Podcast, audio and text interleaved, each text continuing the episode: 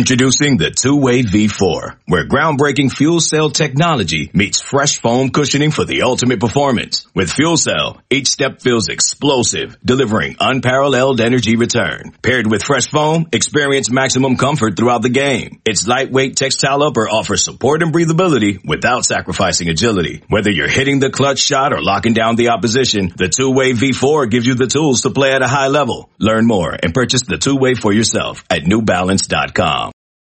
You're listening to the Odds and Audibles podcast. Welcome. I'm Matt Prehm. Eric Skopil is with me as always. And before we dive into our Wednesday mailbag, and yes, we're back on schedule. Wednesdays are always our mailbag podcasts. We answer your best questions that you sent us throughout the week. And before we dive into that, I want to remind people out there who are not subscribing to duckterritory.com, why not do so now for $9.95 a month? You can get inside content. You can read stories across the entire 24-7 sports network, not just ours at duckterritory.com, but USC. You can get Washington. You can get Florida State. You, you can get Ohio State, Alabama, Auburn, anybody out there with our membership. You also get message board community, which is a really good aspect of that. You get uh, limited ads on the site as well, which is always a plus. And on top of that, you also get for free as a bonus the CBS All Access membership. 10,000 shows, live sports, movies, all of that on demand live as well, commercial free even. So jump on, get on with duckterritory.com. You get that with your membership for free. Now, one other item also, if you do follow us in this podcast, please consider liking us on, on iTunes and recommending us and giving us a review as well. Now, Eric, let's get into this show. And you've got eight questions. We've got some answers. And I think a lot of them are going to be based around football and the idea that Oregon has now lost a position coach for another season in Donte Williams, who is left to go to USC. Yeah, the entire first half of the show will be Donte Williams related questions, and it makes sense. Uh, We're putting the show together um, on Monday before the news broke, and we had a lot of questions about other things, and then the news breaks Monday afternoon, and I think he officially uh, released a statement Monday evening, and suddenly all the questions are about this, and it makes sense because this is a, a really significant uh, departure for an Oregon assistant coach. So let's jump into that right off the bat here. First question from MVH Genetics. At this point, is losing coaches and players to other schools just a byproduct of being a big boy program, or is it a negative sign and a problem Oregon needs to solve? Um, I mean, the reality is coaches move around a lot, and if you've looked at Dante Williams' track record, uh, just on its own, uh, that's been kind of the story of how he's operated as well. He, he hasn't spent more than two or three years really at any school, and so that kind of this makes sense heading back to Southern California, um, where he's from, where he has such great connections. Makes a ton of sense, I think, and uh, you know if you just look at it from an individual perspective, you know I, I I think that you can kind of relate to maybe some of the decisions behind what what he did. Um, I, I, if we're looking at it from a larger perspective, though, I don't really see this as being like some sort of trend. Um, I know Oregon has lost a couple of coaches over the last couple of years. You know, Cort Dennison uh, took off, obviously. Um, it, you know, but there aren't that many that that jump to, to mind here that that left on their own accord that weren't kind of dismissed, if you will. Um, Matt, do you see this as a negative sign? I don't. I don't really see this as becoming a trend. Now, no, this one hurts. No. This one hurts, but this one, I don't think it's like a some sort of big thing they need to solve. No, it's not a. It, it's it. It's not a sign that the Oregon program is getting weaker, or it, from in terms of perception. Like, right. Like obviously it hurts. Donte Williams was the seventh best recruiter in the country and a guy that helped sign a plethora of players the last two and a half seasons that he was here. So it, it's a big loss in that regard, and he did good work with Oregon's cornerbacks for sure, and developing Thomas Graham, Deommodore Lenoir, also bringing in a guy like Mykael Wright and developing him as well, and, and, and down the list it goes. Um, but this isn't a sign that the sink is the, the ship is sinking at Oregon. Not not even close. The reality is this. Oregon is becoming a big boy program again. They have success when you win big games, when you win a conference championship, when you win a Rose Bowl. other schools want what you have. They want a piece of your action and they are going to more often than not have to overpay to get, to get part of what you have. And we've heard, it's been reported from our USC site as well that USC paid a substantial amount of money to get Donte Williams away from Oregon. And he's also from LA. That is his home. And, you know, he's, he cited some family stuff that's also important for him. Right. And you look at this and this is the nature of the beast now. The, the days where an entire staff stays, in, stays intact for a decade, those are gone. It, it, those are incredibly rare. And instead, coaches move around. That's how it is. And there's more money in sports than there ever has been in college athletics. And a, a big byproduct of that is spending it on the coaches. Yeah, I, I think we're on the same page on this one, and, and certainly you're when you saw this news come across, you know, timelines, oh, you know, yesterday, and I think there have been quite a bit of scuttle if you've been reading our message boards or, or other boards or seeing rumors online about this possibly happening. But when you saw it come across your timeline, you probably initial reaction is, "Dang, that stinks," because you do look at the way he one hundred percent at Oregon, he was, I think, the seventh rated recruiter national this last class. He was in on a lot of the top prospects Oregon signs for 2021, sorry, for 2020, and also back in 2019. Um, it had done a tremendous job. At the same time, I think we're on the same page here of just like, it, it, it, it feels a little bit like it's just an isolated incident of somebody wanting to go, uh, try to seek some, you know, Matt brought up a good point with the, the potential of, of some family stuff that was brought up there. You don't know exactly what that means and, but you want to make sure that he's taken care of and, and that he feels like he's making the right decisions for himself as a person. So, uh, I think you have to support that and just understand that this is, like we've said, uh, an unfortunate byproduct using MVH genetics words here of being a big boy program and being involved with some of these top assistants that are going to want potentially to to look for upward trajectory. And I think that's what you're getting at USC because they did give him a title increase as well as the defensive, I think, passing coordinator coach. So, and, and the reality is, notable. like maybe Oregon wanted to keep Donte Williams 100, yeah. percent and I'm sure Mario Cristobal did everything in his power to keep him. But if if another employer came to you came came to someone and, and to Donte Williams and said, "Hey, we want to make you our passing game coordinator. We want to pay you, you know, we want to double your salary. We also want to give you a stipend for living expenses and whatever." And awesome. I, I like it at Eugene. I like it here in Oregon. Let me see if, if I can get something close to that here so I can stay. Uh, and, but I am interested. And he goes back to Oregon and says, look, they're giving me a passing game coordinator title. They're giving me a huge bump in pay. Uh, my stature is going to be better. I'm going to have a bigger impact on leading the overall recruitment of the program.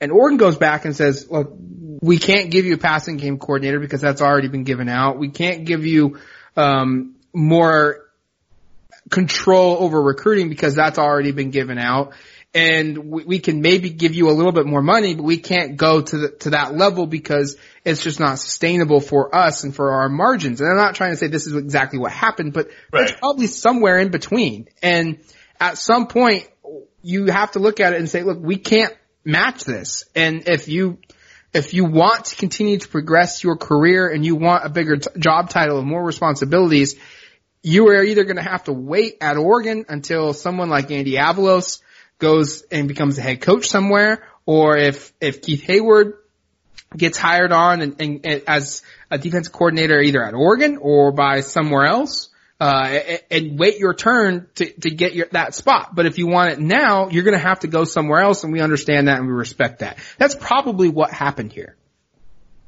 All right, let's keep the show moving here. This is going to be a lot of Donte Williams related questions, as we said, and, and I want to start by saying I, a lot of these questions had some overlap. So if you're listening and you hear your question and I've cut part of it, that's because I'm using another question that asks kind of the same thing, so it just doesn't have too much redundancy. So the second question from at Rye underscore Samu. How does the departure of Donte Williams impact the 2021 recruiting class? And we should note that Oregon already does have a little more than a handful of commitments. I've got six in the 2021 recruiting class. Five are from four-star prospects. Off to a really good start. Um, I was just pulling up each of the individual commitment pages and looking at 24/7 is this cool thing where next to the uh, the recruit it has a recruited by uh, portion there, which just has the assistant coaches that were involved in the recruitment. It has either a P for primary or an S for secondary. I was just running through it here, and the only, according to 24/7, and of course, this doesn't mean that these recruits don't have any relationship with Donte Williams, but this is just how we've reported. Only Anthony Beavers Jr. had uh, Donte Williams as a primary or a secondary recruiter among the six players who are committed right now. So in terms of players that are currently committed, only six of them are really attributed to Williams. But in general, Matt, this has to be something that will impact Oregon probably somewhat negatively, at least maybe in the interim until they figure out a replacement. But how do you think this impacts the class? Obviously, Williams known for being a tremendous recruiting asset. Seven McGee is currently committed, a four-star guy. Um, Donte Williams played a factor in, in his commitment. I'm, I'm sure it's going to. I mean, he even went on Twitter and said, "Oh, not Donte." Um, it, it, it's going to impact Oregon. Now, the way Oregon has operated for ever under Mario Cristobal from the very beginning is that Cristobal has not had one guy be the sole recruiter for a, cer- a certain player, a certain position, a certain area.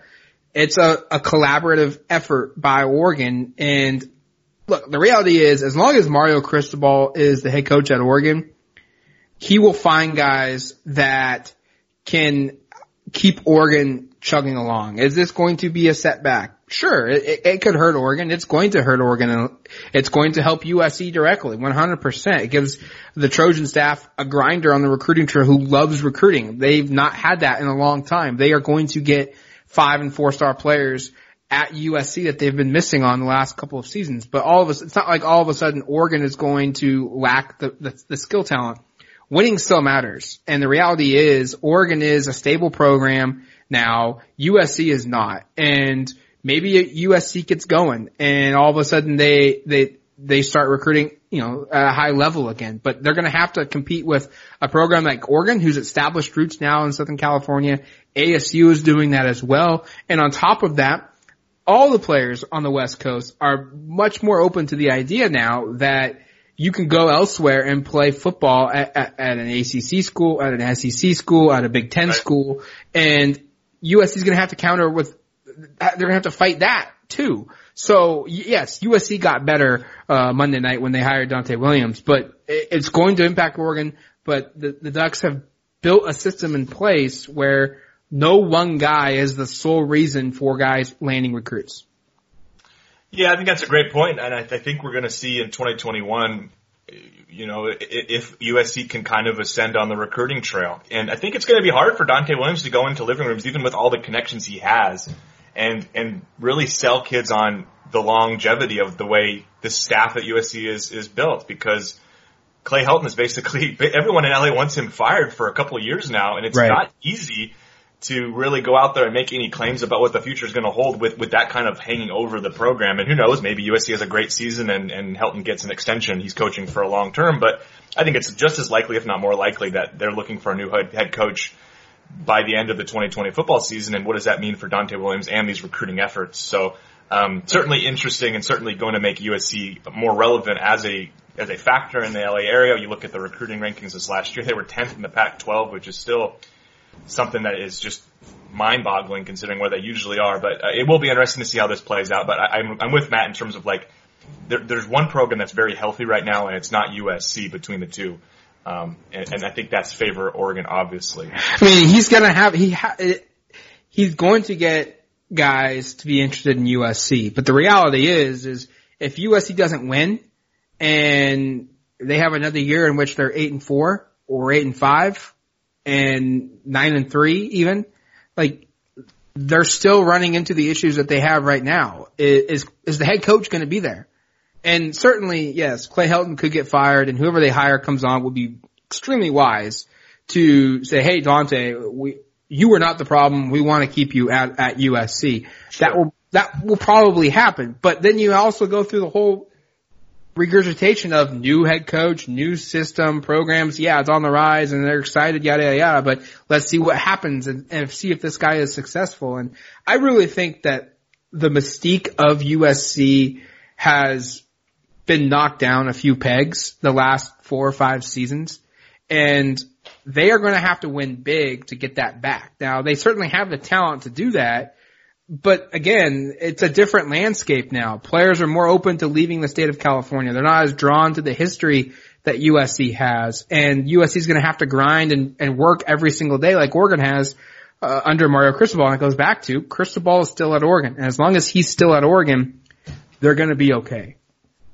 Third question from at Bye Bye Rivers. First part, who are potential hires? And second part, any chance players slash signees transfer? And I think that second part is a good place to maybe start here because like we've established, Williams was really integral in recruiting not just Southern California, but throughout the country. Obviously all the defensive back recruits he played some part in. Keith Heyward probably was primary for some. He was primary for others, but what do you think the backlash for this could be, Matt, in terms of do you see players maybe who either signed in 2020 or who are already on the roster kind of peeking around? Do you see them maybe looking at transferring and following him to USC?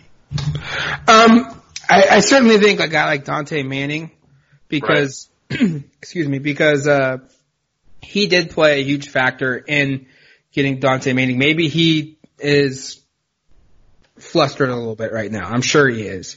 But look, Cristobal, he's not caught off by off guard by this. And it goes back to the idea that Oregon doesn't just rely on one guy to recruit everybody.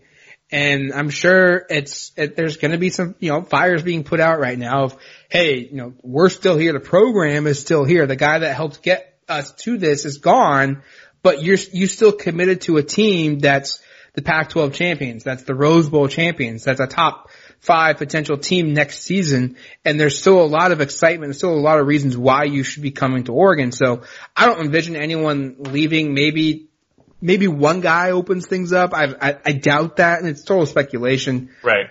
Um, it, it would surprise me more if someone in 2020 decided to get out his letter of intent than someone in 2021 saying, "Hey, I'm now more looking at USC than I'm looking at Oregon." Um, that's probably where we're going to have it. As for a replacement, um, there are a couple names out there. I'll throw name one. I'll throw two names out there. Uh, first and foremost, Demetrice Martin. Uh, he is working at Arizona currently. He is considered one of the top recruiters of the West Coast. It has been for a long time. Has a ton of LA experience. He spent six seasons at UCLA from 2011 he was three years at UW from 2008 to 2010. He also was a graduate assistant at USC from 2006 to 2007. He was a guy that was a, an assistant head coach for the Bruins, um, and and has a tremendous track record of, of recruiting really really good players and also developing them. I would certainly think that would probably be the number one choice for Oregon if they could find somebody out there. Uh, Demetrice Martin would be one that I, I would look at, um, from, from Arizona. He just, he got there this, uh, spring of 2008. So he's been there a year or, or so. Uh, another guy I would maybe look at is going out and, and finding a guy like Trey Watson who just left Oregon. Yep. And is now at UNLV under Marcus Arroyo.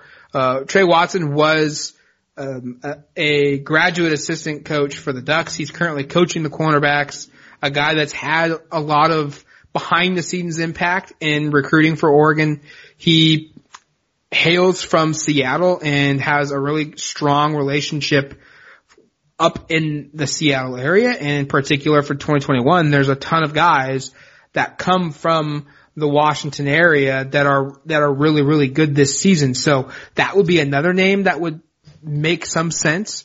Um, and then I, I guess if I just want to throw just one other name that's total speculation out there is I would I would go and maybe talk to Andy Avalos. He's going to have a huge say in this decision already and just kind of get his feelings on a guy like Jaleel Brown or Gabe Franklin at Boise State. What what are what are his thoughts on either of those guys? And does he look at them and, and think that they could be a huge addition to to to the Oregon program? Because Avalos was the defensive coordinator for Boise State. He was there, you know, with these guys. So maybe maybe he goes and and, and it gets a guy like a Gabe Franklin, um, who's been at Boise State uh, for a couple of seasons, worked under Avalos for, I think, two or three years. So that would be an early look, um, of where I would, I would maybe consider options, but knowing Cristobal, there's no reason to think that whoever he hires isn't going to be a big name coach or it's going to be a good hire because look at everyone that Cristobal has hired and who he has replaced. Uh, it, it, it, it's a pretty impressive track record. I mean, Jim Leavitt was replaced by Andy Avalos. Michael Johnson, the receivers coach, was replaced by Jovon Bouknight. We've seen Alex Mirabal join the staff. We've seen Bobby Williams join the staff. Ken Wilson, first he replaced Raymond Woodie with, uh, Cort Dennison, Cort Dennison. then be, after one season became a co-defensive coordinator at Louisville and went out and replaced Dennison with Ken Wilson, who has become one of the Pac-12's best recruiters. Uh, he has gone out and gotten Joe Moorhead to replace Marcus Arroyo and you're now starting to see a track record too where guys that he hires at Oregon, they are moving on to better jobs. You know, Dennison is one. We've seen Arroyo go to become a head coach. We've now seen um, Donte Williams go from being a position coach to a coordinator. So you're, you're seeing a track record of guys projecting up, leveling up in their coaching careers and other coaches are going to be attracted by that. Oh, if I go to Oregon in one year, in two years, in three years, in four, whatever, I could become a, have a have a higher stature of a position one quick thought just on Trey Watson to provide some context for those listening. He was, and if you were impressed with the, the strides that like Verone McKinley and Jevon Holland made, um, I don't want to say he was totally responsible, but he was leading that nickel corner group during practices that we watched um, in the spring and in the fall the last couple of years, and was kind of working on them, uh, kind of leading that group on his own. You know, a group of four or five guys, and you did, I think, see some pretty pretty strong improvements, obviously, from both of uh, Holland and McKinley when they were playing this year. Even a guy like Haki Woods was with that group. Um, so from at least from a player development perspective, uh, he, he showed some things I thought in a, in a brief time here at Oregon. So that's just a, little addition to what Matt said about what Watson was able to accomplish at Oregon. Uh, fourth question. This is the last one on Donte Williams before we kind of move on to some other topics after the break. But from at Skodux58, with Donte Williams' departure, do you see a DB coach hire or a potential other position need filled? And this is something that's worth mentioning here. Just because they lose Donte Williams and he goes elsewhere doesn't mean they have to turn around and right. uh, assign the next coach to play to be a corner coach. They can go out there. I mean, Oregon for a long time under uh, you know, under other staffs, they had, uh, you think about John Neal was coaching, I think, both corners and safeties for a couple of decades at Oregon. It's not unheard of that they have a different split and you could see them, you know, potentially take this opening. You're allowed 10 full-time assistants. You could see them potentially take this opening um, and use it as a full-time special teams coach or move it to some other position. Um, it, it, doesn't have to be a corners coach. And I, I, picked this question just to sort of make that point, you know, and I'm not saying that they're going to go out and, and, you know, use this differently. Maybe they, they probably will just go find another corner coach they like, but that's something that's worth kind of being aware of as we go through this process that it doesn't have to be a cornerbacks coach. It could be a full-time special teams coordinator. Uh, they could go out there and decide that they want to get, I know that they have Alex Mirabal coaching one offensive line group. They could decide they want to give another coach to work on the offensive line. I think that's kind of ridiculous to have that many guys, uh, you know, with that group, but I'm just saying that there, there are some possibilities here to, um, to take this position or this other assistant coaching position and, and use it differently than just what Williams was doing previously at Oregon. I agree. And that's going to be where Oregon reevaluates their staff and says, okay, what is the best option? Maybe we have uh, some assistant coaches that go coach cornerbacks and if, let's just, let's just grade them out for a second, okay? And let's just say coach A, coach B, and coach C are Cristobal's guys that he feels like are best suited for the cornerback position. And they all are in, graded as C level coaches. And he's just not really on board with any of them. No one's really sticking out to him. And he also looks at it and says, okay, well, we also have Keith Heyward. He coaches safeties. He also right. coaches, he also can coach cornerbacks. And I feel like he's a, an A plus safeties coach and a B plus cornerbacks coach. Let's go out and find a grad transfer, you know, uh, grad transfer, grad, graduate, tra- uh, coach, assistant coach to help with the DBs. Maybe give a little bit of an extra guy out there so Heyward's not coaching two positions entirely by himself and give him a little bit of an assistance there. And then let's maybe go and find this other assistant coach who's coach D that we feel like is an A plus hire along the defensive line, for example. Right. And now all of a sudden, yeah, you, you maybe sacrificed a little bit in terms of you don't have an A plus, you know, cornerbacks coach anymore. Um, but you have two guys coaching there. You feel really confident in Heyward because he's been in the system. He's done it before. He's in this, you know, he, he's a good coach, a hundred percent really good coach.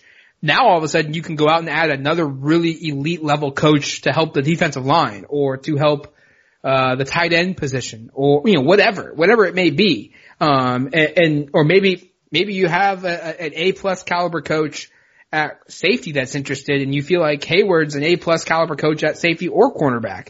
So yeah, I, I, there's going to be that discussion of do we need to go out and find another cornerbacks coach or do we want to go out and find a coach to help out at another position because Keith Heyward has the ability to coach multiple positions uh, in, in the secondary.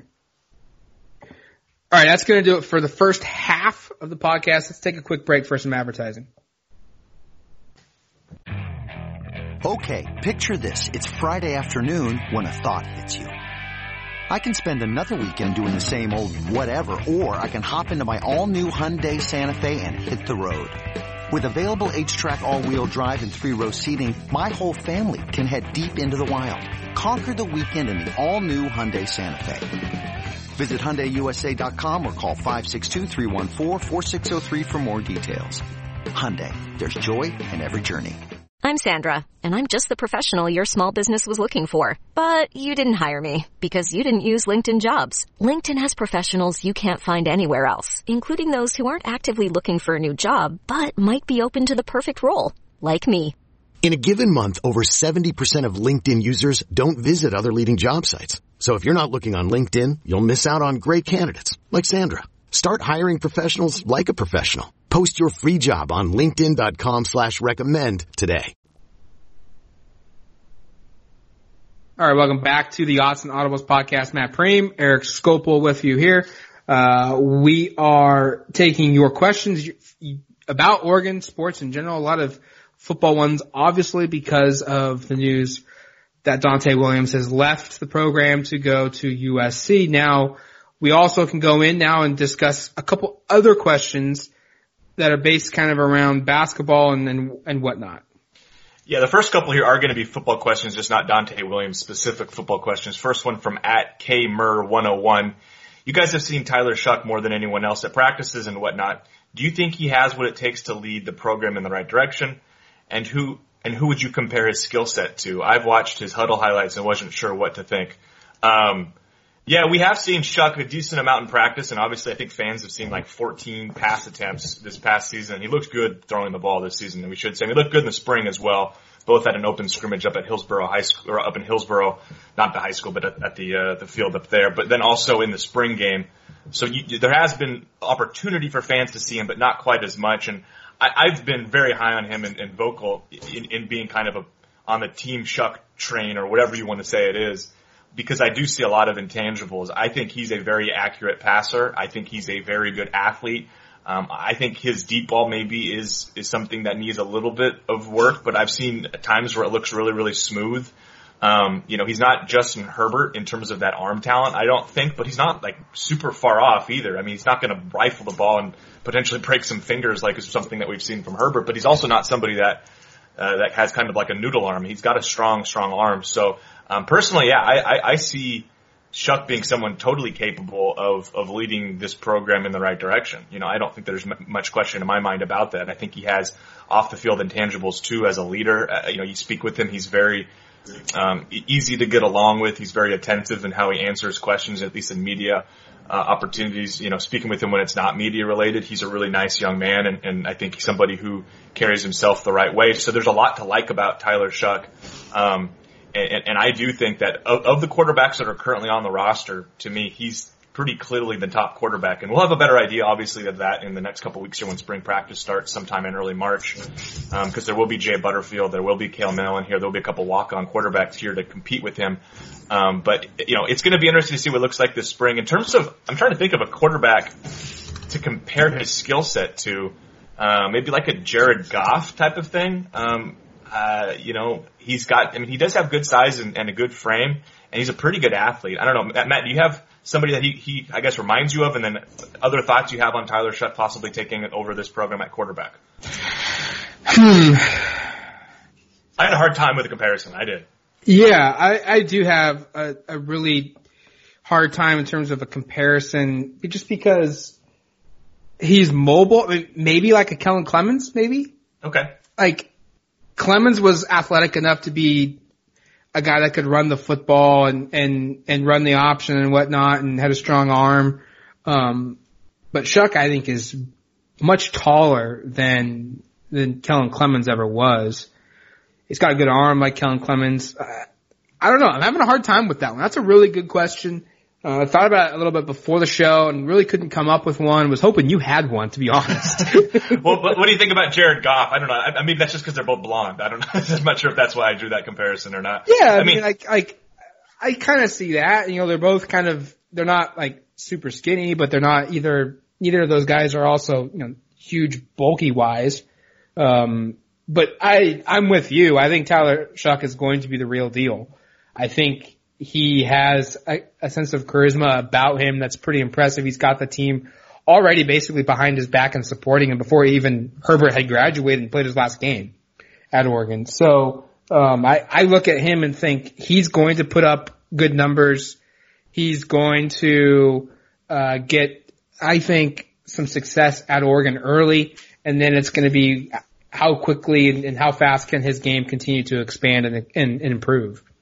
Yeah, my, my, thing more on just on Shough is I think the long term potential is there. I will be curious to see what he looks like as a week one starter this year when they play a team like North Dakota State or in week two when they play Ohio State. You know, how ready is he for that kind of moment? Because I think we, I think everybody who's who's been around him and, and watched him realizes that there is a ton of potential here, and I don't know if it's you know, probably too much to say he's like going to be a first or second round pick down the line, but he's got the potential to develop into an NFL type of quarterback. I don't think there's any question on, you know, about that. It's just, is that something that's realized in year one? Is that something that's realized in the first couple of games of 2020? I think those are the things you have to recognize, but um, I, I'm really, you know, I think the thing that's going to be really fun about spring is we're actually going to have a real quarterback competition for the first time in, in a really long time. Since I think since I've been back um, full time with with 24 seven. You know, Herbert had already kind of taken over um, the quarterbacking job when my first season, which was was in 2018.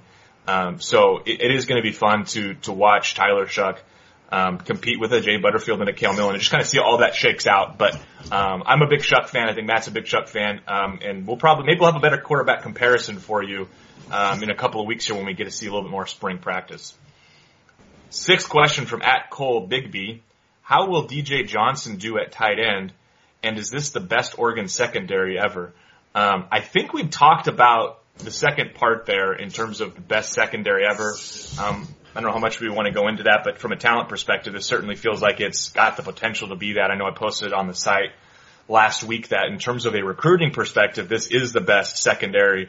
Uh, I think six of the ten highest rated cornerback recruits are on this year's roster, and five of the ten highest rated safety recruits are on this year's roster. For, from a talent perspective, it certainly is. It's never better. Yeah, it's getting better and better. And on paper, at least. Yeah, on paper it looks that way. And, and, from an experience perspective, it's also really good. I mean, a lot of juniors and seniors that are going to be playing a lot of snaps. So um, I think it has the potential to be there. Let's talk really quickly about DJ Johnson at tight end. And I know we addressed this, I think, last week, right after Cristobal made the announcement that he had moved from defensive end over to tight end for the spring. Um, not somebody, based upon the stats I read last week, that was super productive there, but it's also not unprecedented that Oregon moves a player from defense over to tight end, and he at least is a impact player as a blocker. We saw that with Hunter Kampmoyer um, I know he's been criticized at times for his inability to catch the football, but he's been a very, very good blocker for Oregon. So to me, if the if the ceiling the ceiling for Johnson, I don't know what it is, but I feel like the floor, if he's just able to be a physical big body in space, he can at least be someone who can help you blocking. I would think. Yeah, I mean, I, I think Moore is good at blocking. That's probably where DJ Johnson's going to land in Right. terms of getting some, the Ducks some physicality, some size. He certainly is an athlete for sure. Um, keep in mind though, like he's moving positions because he wasn't getting on the football field at his other position. Exactly. It's not like they looked at him and said, Hey, you're making all these interceptions and, and you move really well and we actually think your better position is probably at tight end. Um, it could end up being that way. We, when we do see some stuff like that happen, I mean, Dion Jordan went from being a tight end to a defensive end and ended up being like what, the number two draft pick in the NFL. Um, number two or number three. So it does happen. You do see guys move positions and excel, but more often than not, they're moving positions because of a reason. They're not getting on the football field at their current position. Um, you know, Kenjon Barner is another guy. He came in as a cornerback, but they quickly moved him over to running back because they were extremely loaded at the cornerback spot and he played running back, uh, and obviously did incredibly well. Jaylon Redd's another guy at Oregon, was a cornerback recruit, but moved to the slot position at the receiver spot. Obviously we know why, because of Thomas Graham and Deion Lenoir. Now, those are all, those two examples are completely different because they didn't really even try Jaylon Redd at cornerback. They didn't try LaMichael, uh, excuse me, Kenjon Barner for a long extensive period of time at running back. His redshirt freshman season, they moved him over there early on in fall camp. So, um, DJ Johnson's played defensive end at Miami, played it as a redshirt at Oregon, and then now this season he played defensive end this year. So, I mean, I, I just temper expectations. If he shows up and he dominates, hell of a move, but I wouldn't expect it.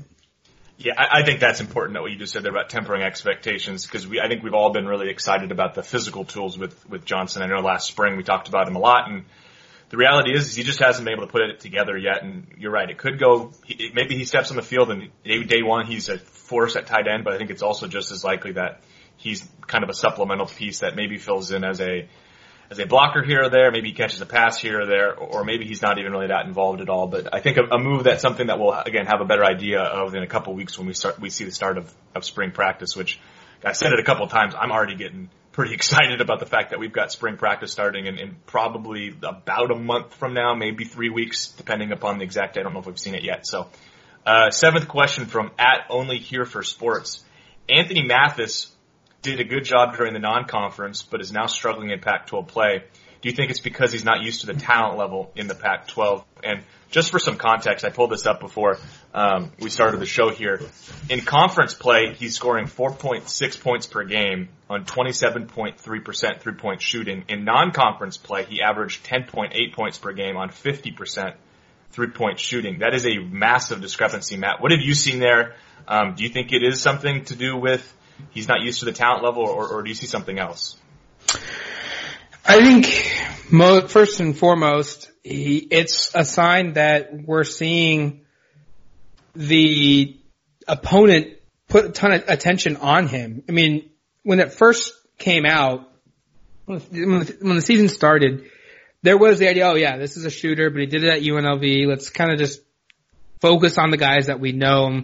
And then Pritchard, and Pritchard did really well and drew a lot of the attention. And then all of a sudden, Mathis just went off and it was like, oh dear lord, like we, we can't even let him touch the ball, like let alone get it because if he touches it, he's going to fire and he's going to make it. Um, I, I, so I think one, you have to acknowledge the fact that opponents have focused more on him and have prevent, have made it a, a priority of, hey, let's not let him get the ball. Just straight up not even let him get the ball. I think he's also in a rut. I mean, his confidence, I mean, he even himself has admitted, like, you know, he's, he's lost a little bit of confidence and he, he noted that when you are so hot, the hoop feels like it's as wide as an ocean. Anything you put up there, it goes in. And then when you get in a cold streak, it, it can be extremely difficult to get over that. And so I think that's the combination there. Um, I think you need to get more out of him in other areas outside of scoring. If he's not, if he, because during the month of January, he wasn't really active at all. If he wasn't scoring, he wasn't playing much because he wasn't rebounding, wasn't he wasn't giving any assists, he wasn't playing elite defense. And so he's starting to come around in that realizing, hey, just because my shot's falling, I can't let these other things slip.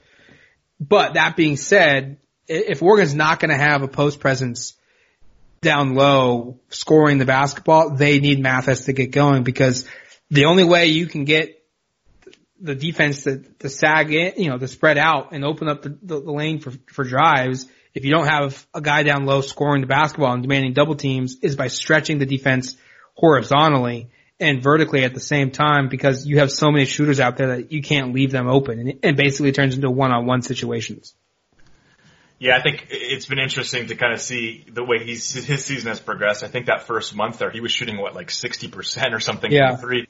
And there was a lot of sense that, man, he's going to be a huge part of this team. And, but it, it is interesting the way that he's played in conference play or the fact that he hasn't played a whole lot and, and how that's been a factor. I think if you can, I think you're right. If you can get some, some contributions from him, maybe it isn't even making that many three point shots, but if you can get contributions from him, that could be big because Oregon at this point needs all the help they can get. Um, I think out of that, out of that position and, and if the contributions have just been kind of up and down, you know, outside of Payton Pritchard and, and recently Chris, Chris Duarte, it seems like Will Richardson, Addison Patterson and Mathis are one game that are they're amazing and a couple games later they hardly are contributing. So, um, I think a good question to ask because the numbers there, I was actually pretty surprised when I was looking through uh, how different he was as a non-conference contributor as opposed to one in conference play. All right, eighth and final question from at Smith Garrett 91.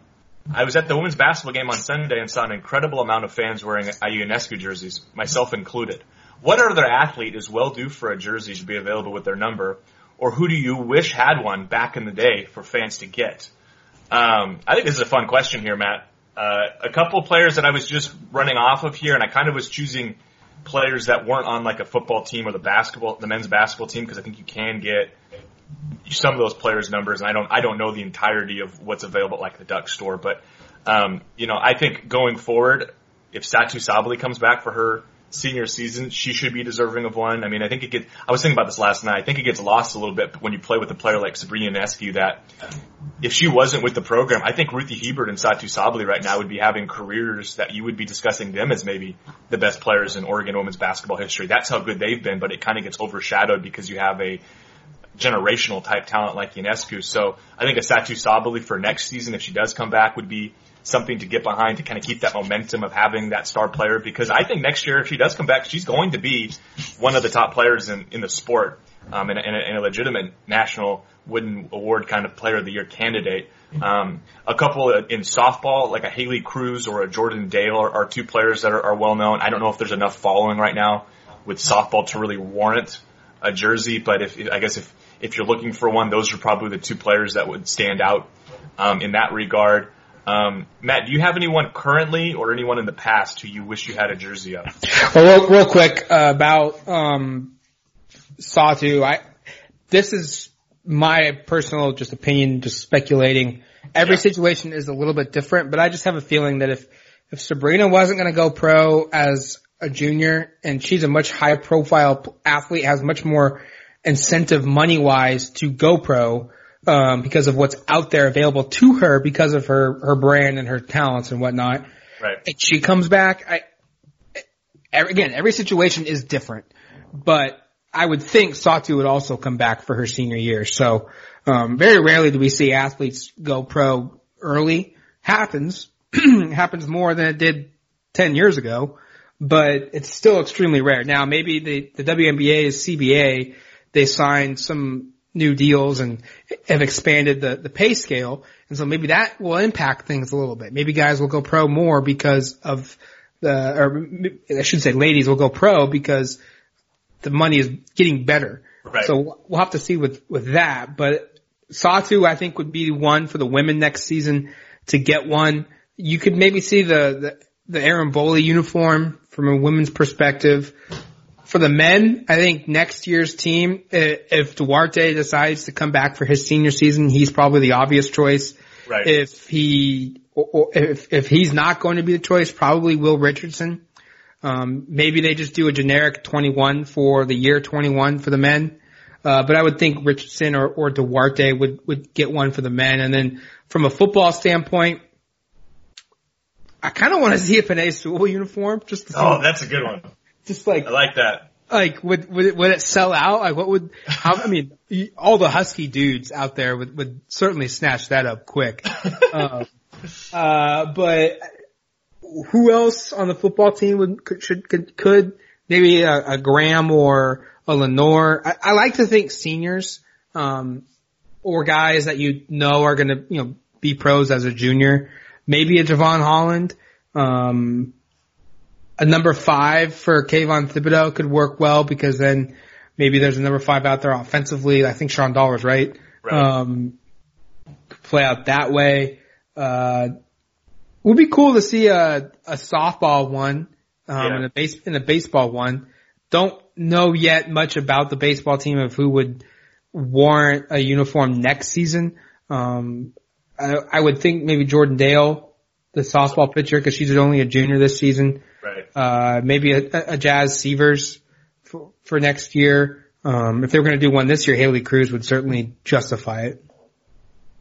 I love the Penei Sewell pick, and I'm mad at myself for not having one because that is, I think that's the that's the right answer. Let's get it. Let's get the Penei Sewell jerseys going. Um, they they need to. This, if there's any school in the country that would appreciate an offensive lineman, it should be Oregon, given the fact that their head coach is basically an offensive. He's an offensive lineman lifer. So, um, and, and it would be fun. It would just be fun to have a number 66 on your back because that's so different from what you normally would be wearing. Yeah, how, I mean, have we even seen that before? Like an offensive lineman getting a, a uniform created? Um, but look, it, it's becoming, I think it's, I, the promotion standpoint from an individual level, it's going to be Penei's year next year. So it all lines up. I mean, you could even tie in the Heisman hype discussion for that down the road. Um, there's a ton of reasons to do it. I, I'm embarrassed. I said 66. That was Brady Aiello. It's actually 58 for Penei Sewell. I just wanted to communicate. You're the you're the stat numbers guy too. I know it's it's so embarrassing. I think it's really embarrassing because if yeah, if anybody in the media knows me, I'm the one who memorizes everyone's numbers. That's clearly is an example of the season's been over for too long because somehow I somehow I got the numbers wrong right there. But yeah, so anyone listening going like you you you do this professionally, and you don't even know the number of the player. I do know the number. It was a brain fart. I recognized right after I said it. It's 58. So. uh don't wear a 66 jersey because there's no 66 on the roster next year. That we know of. That we know of. I mean, don't don't slight the guy that gets number 66, whoever it may be. Yeah, well, they'll they'll they'll know that I want to have his jersey, whoever it is. So. All right, let's uh let's wrap this up. Thank you for listening to the Yachts and Audibles podcast. Again, if you don't subscribe, do so now. Your first, your month to month price is $9.95 inside duck coverage. You help support this podcast. You help support going to games and bringing you inside scoop, recruiting news. You get to read across the entire 24-7 sports network. Uh, you get less ads on the site as well, which is always a positive in that regard. You also get for free, which has a $99.99 value for over the year, a membership to the CBS All Access streaming platform. That is CBS's new uh, streaming service. You get 10,000 live shows, on-demand movies, on-demand shows, live sports, all of that, all of that, commercial free by signing up with duckterritory.com. So make sure to, to kick in on that. If you haven't activated your CBS All Access, we also have posts on the message board to help you do that. Uh, I, you're just giving away money, uh, by not doing that. So I would highly encourage you if you are a member to do it. So Thank you for listening. Again, like us on iTunes. It helps us get better reach. It helps us get placed higher.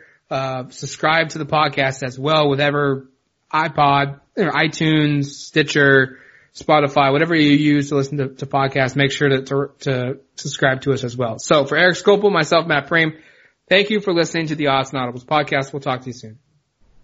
Adios, amigos. On May 23rd, I want to go back to normal. What's normal? The Paramount Plus original series, Evil, returns. We've already hunted werewolves, demons. And now what? A baby Antichrist? Okie dokie. Prepare yourself. You will not beat us. For the end. I have visions of hell. Make it stop, make it shut up. You're not gonna survive this. Evil, the final season. Streaming May 23rd, only on Paramount Plus.